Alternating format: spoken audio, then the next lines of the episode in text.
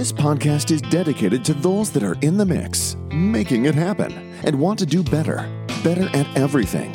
Each episode, our guest will help us be better, do better, and perform better. We will tackle topics that we all deal with in business and in life.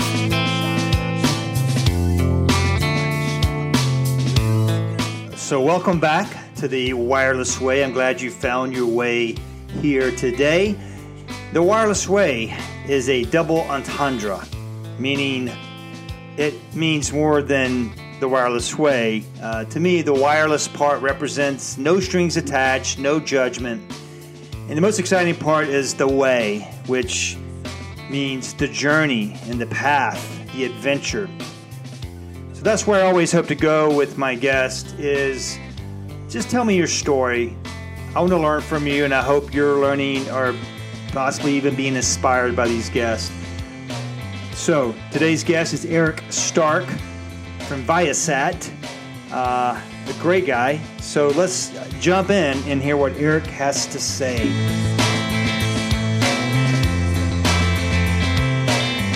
Welcome to the Wireless Way. I'm your host, Chris Whitaker, and today I have a, uh, a good friend that we used to be competitors and, and now we're teammates, and if you will. Uh, Eric Stark is with us today, and he's the Senior Director of Sales with Viasat and has over 20 plus years of B2B success in the telecom, wireless, internet, social media, cloud computing, and satellite industries.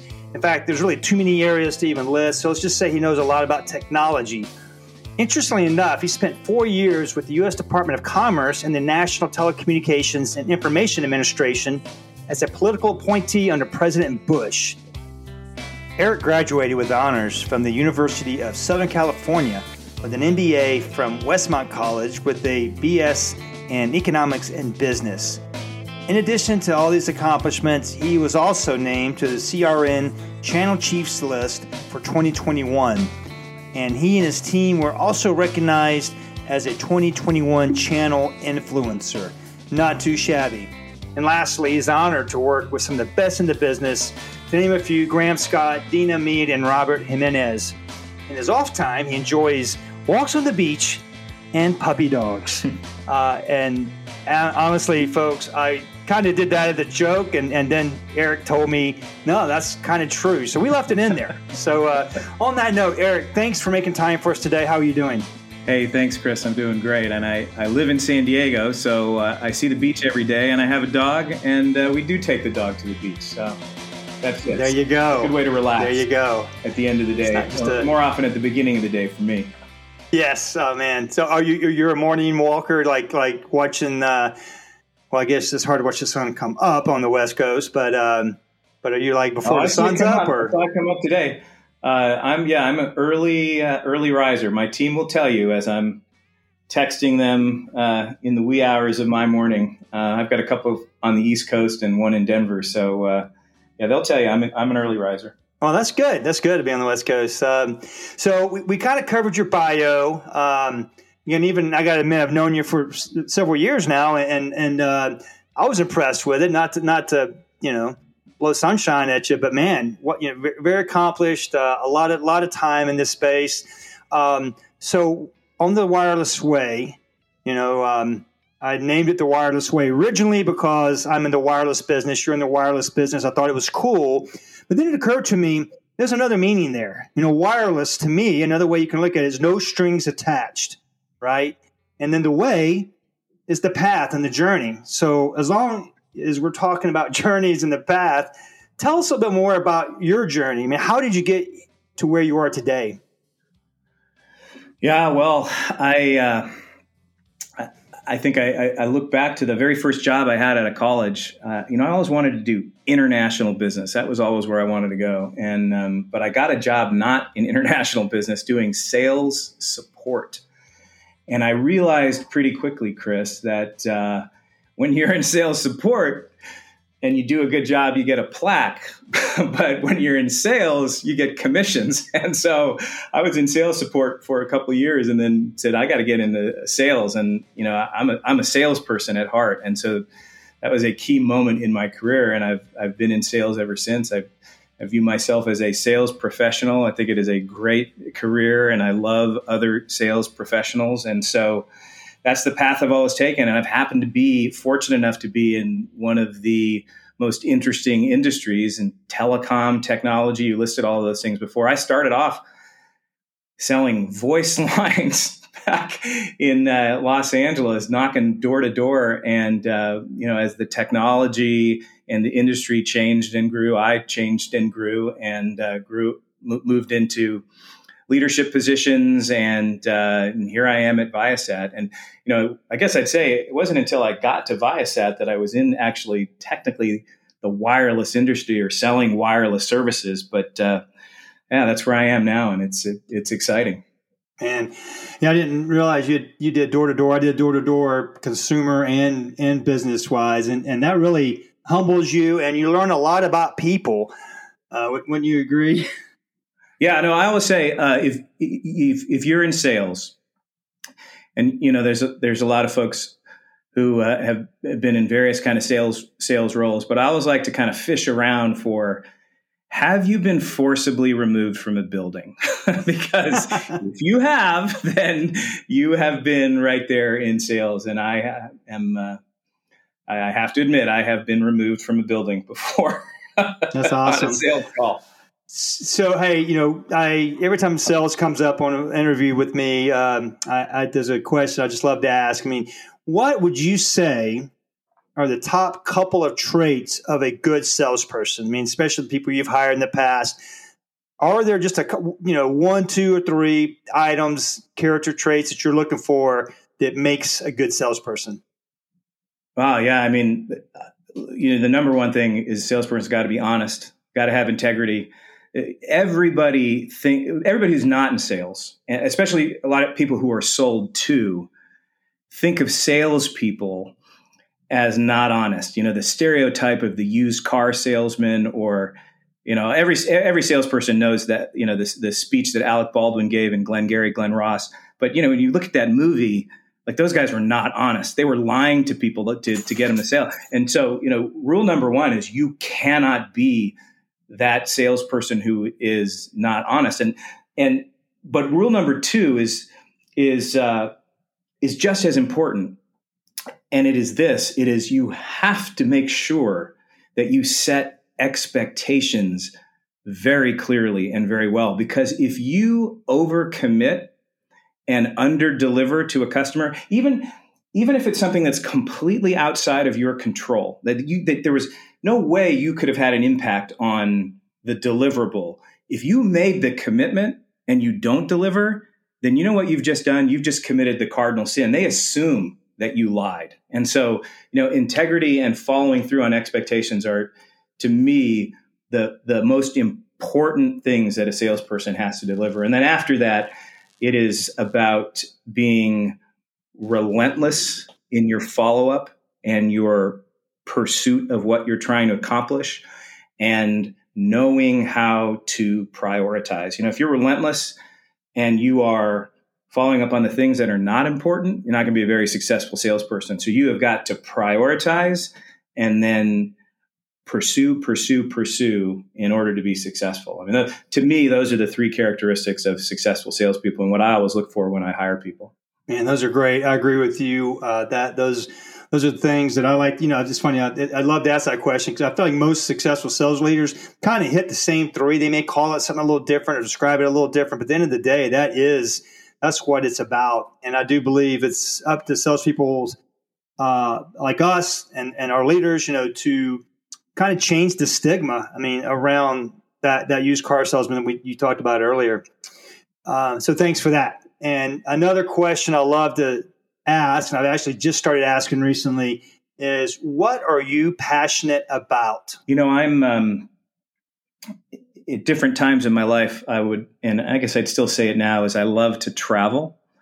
I, I really like, I, I, said at the beginning of this, right, that I, I, liked, I was really interested in international business and wanted to do international business. I love to travel internationally. I've traveled uh, actually a couple times in my life where uh, my wife and I, once my wife and I together, and once my wife and our two kids, where we just checked out of the, the working world and the rat race. And uh, we took, uh, right after I got my MBA, we took a year off and just backpacked across Europe and Asia. And then again, before I moved back from DC to California, we took off about a year and a half and traveled with our kids across Southeast Asia, Australia, South America. And so uh, I like travel and I like international travel, although I don't do it quite so much when I'm in the working world.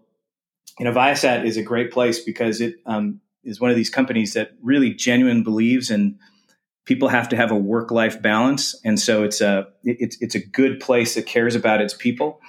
And uh, my, maybe my work life balance isn't uh, quite tuned in like it should be, but my perspective on that is I know like every 10 years or so, I'm going to check out and go take a year off. And so that's, so I'm passionate about work when I'm here and passionate about being as uh, excellent as I can at what I do. And then at some point down the road, I will be passionate about traveling again. That's great. I, I agree with you. Travel is something that I love and I'm starting to do more of. And traveling with your family in those pretty amazing locations, that's that that must have been quite a uh, quite an experience. How how long of a, of a trip was that? Uh, when we traveled with the kids, it was about mm, twelve to eighteen months or so. That I, yeah, that we were out. We did a little bit of U.S. travel, but uh, had a great drive across the country with my boys when they were nine and eleven. I think they were. But uh, yeah, we we were out of the country for well over a year. Wow, that's fantastic. Um, so you're at Viasat now, uh, winning awards, doing great things. What was it about Viasat? How did you get involved with that company, and and, and what was it that attracted you to Viasat? Well, you know, it's funny when I was in Washington D.C. Um, and as you said in the bio, I was in part of the Bush administration, and I, I ran a policy office there. And one of the things that was a, a big issue at the time, and it really had just become an issue, was broadband and getting broadband into the hands of uh, all Americans. And, and my office was responsible for putting together a study of broadband in America. And what was really interesting is that at the time, as we looked at all of that, we saw where the telcos had broadband, where the cable cos had broadband. And then there was this really interesting satellite company that filled a lot of the coverage gaps. And that satellite company was called Wild Blue. And Wild Blue was actually one of Viasat's customers. And oh, about 10 years ago, Viasat bought Wild Blue. But that was like my first introduction into what satellite could do for back then it was really residential uh, consumers. But if you were from San Diego, my father in law lives in San Diego, you know Viasat because Viasat is one of the few technology companies in San Diego County that everybody knows about. And it's been growing and growing and growing over the years. It's got a great reputation. Like I said, reputation for work life balance. It was a company that was founded 36 years ago ish. Maybe I'm getting that off. Maybe I'm forgetting, but 30 plus years ago uh, in a garage. Our founders are still with us today. And so, you know, think about technology companies in San Diego. There's Qualcomm, and Viasat, you know. and so when you move back to California, like I did, and you move to San Diego, you start looking at uh, technology companies. Viasat just seemed to be a natural fit. And what I say is, I got back to Viasat at the very moment when they were looking for somebody just like me, like somebody who understood B2B sales, somebody who understood channel sales, because they were standing up their B2B channel business and you know, lucky for me, because Chris, you know this, there's a thousand thousand people out there like me. I just happened to be the only one knocking on Viasat's door at the time, and so was able to land the job and become the person who was going to build this this B two B segment for Viasat as we were moving into this space. So yeah, I remember when I first met you um, several years ago in Vegas uh, at a channel partners show, and I remember going, "Man, Viasat." Actually, it was called something else then. What was it before Viasat? It was called. No, it, it was Viasat, but uh, the brand for our product was called Exede. That's it. And uh, yeah, we okay. rebranded the company a couple years ago, and everything. We got new colors and a new logo, and we right. uh, we changed the, uh, the, the product set to just pure Viasat. That's right. So around that time, I'm thinking to myself, man, the latency, it's, you know, line of sight. And then I got educated. You guys did a great job of breaking that down. So tell us, you know, let's let's touch on the myths and the misconceptions first, and then I want you to maybe just share some really, you know, maybe a very common use case, and then maybe tell us about the most off the wall, unique use case that Viasat has solved an issue for. Well, yeah, I mean, and you talk about latency. I mean, I think that's that's the question everybody has uh, about satellite and what is is satellite going to work for you. I mean, when I was interviewing for the job, and I came to really understand what Viasat was trying to accomplish with business customers. Like I was, I was an old terrestrial guy. I mean, I was, I was, I was, I was an AT and T guy selling MPLS and fiber, and so you, you talk about coast to coast latency and and sub 30 milliseconds. Well, satellite latency 600 700 milliseconds how's anything going to work so you know that's you're right that is one of those things that uh, you have to learn how to work with. And you may have heard me say this that because people ask all the time, well, who's your biggest competitor? And what I always say is my biggest competition is the bad experience you or your customer may have had with uh, satellite in the last 10 years, and usually with yeah. some other satellite company, because the perception of satellite is that it is slow and that it is expensive. But the reality is, with what Viasat does today and what we've been able to do for the last four years, is we can reach 96% of the US population with broadband speeds. Our, our pricing is very competitive in the marketplace, not what you may have seen a decade ago. And we can install in three to five business days. And so that right there changes the equation for business customers and, and, and partners who sell us. And it's why we've been able to get into all kinds of use cases. One of our largest customers is uh, one of the largest pork producers in the world, and we've got farms of theirs all across the Southeast. A lot of people will say, oh, yeah, yeah, yeah, satellite's probably really good for for rural applications and it is it is rural but i kind of i call that a bit of a myth because what we find is that there is there are so many places where broadband isn't in cities and suburban areas that it's not just for rural anymore. And I think most of the sales partners that we work with, this resonates with them so so clearly because they know their customer locations in cities or in you know just outside of cities. There's a there's a highway going outside of Boston where both sides of the highway are filled with businesses and one side has fiber and cable and the other side doesn't. That is not rural. That is, you know, very heavily populated area. And we see this all the time. And so, you know, one, one of the, the interesting use cases that we see quite a bit is for construction sites. What do you have in construction sites? You have tractors, you have trailers, you have dirt, but you have no internet. And there are construction sites in the hearts of the biggest cities in the nation. And so we see quite a bit of that. I think probably what most people think about and what usually what I talk about first when I talk about what Viasat can do is not anything that I sell, but something that has just gotten all kinds of positive press in recent years. And that is what Viasat does with the airlines. We provide internet, Wi Fi to the airlines. And anybody who's had a bad experience with satellite over the last 10 years, whether it be uh, on an airplane or on the ground, if they've used Viasat's Wi Fi on an airplane, then they know a fundamentally different experience with satellite. And that's a very easy conversation to segue because if you've used our Wi Fi on an airplane, it's the same satellites providing Wi Fi to businesses on the ground. And so I think that's probably our most interesting application of, of, of what we do.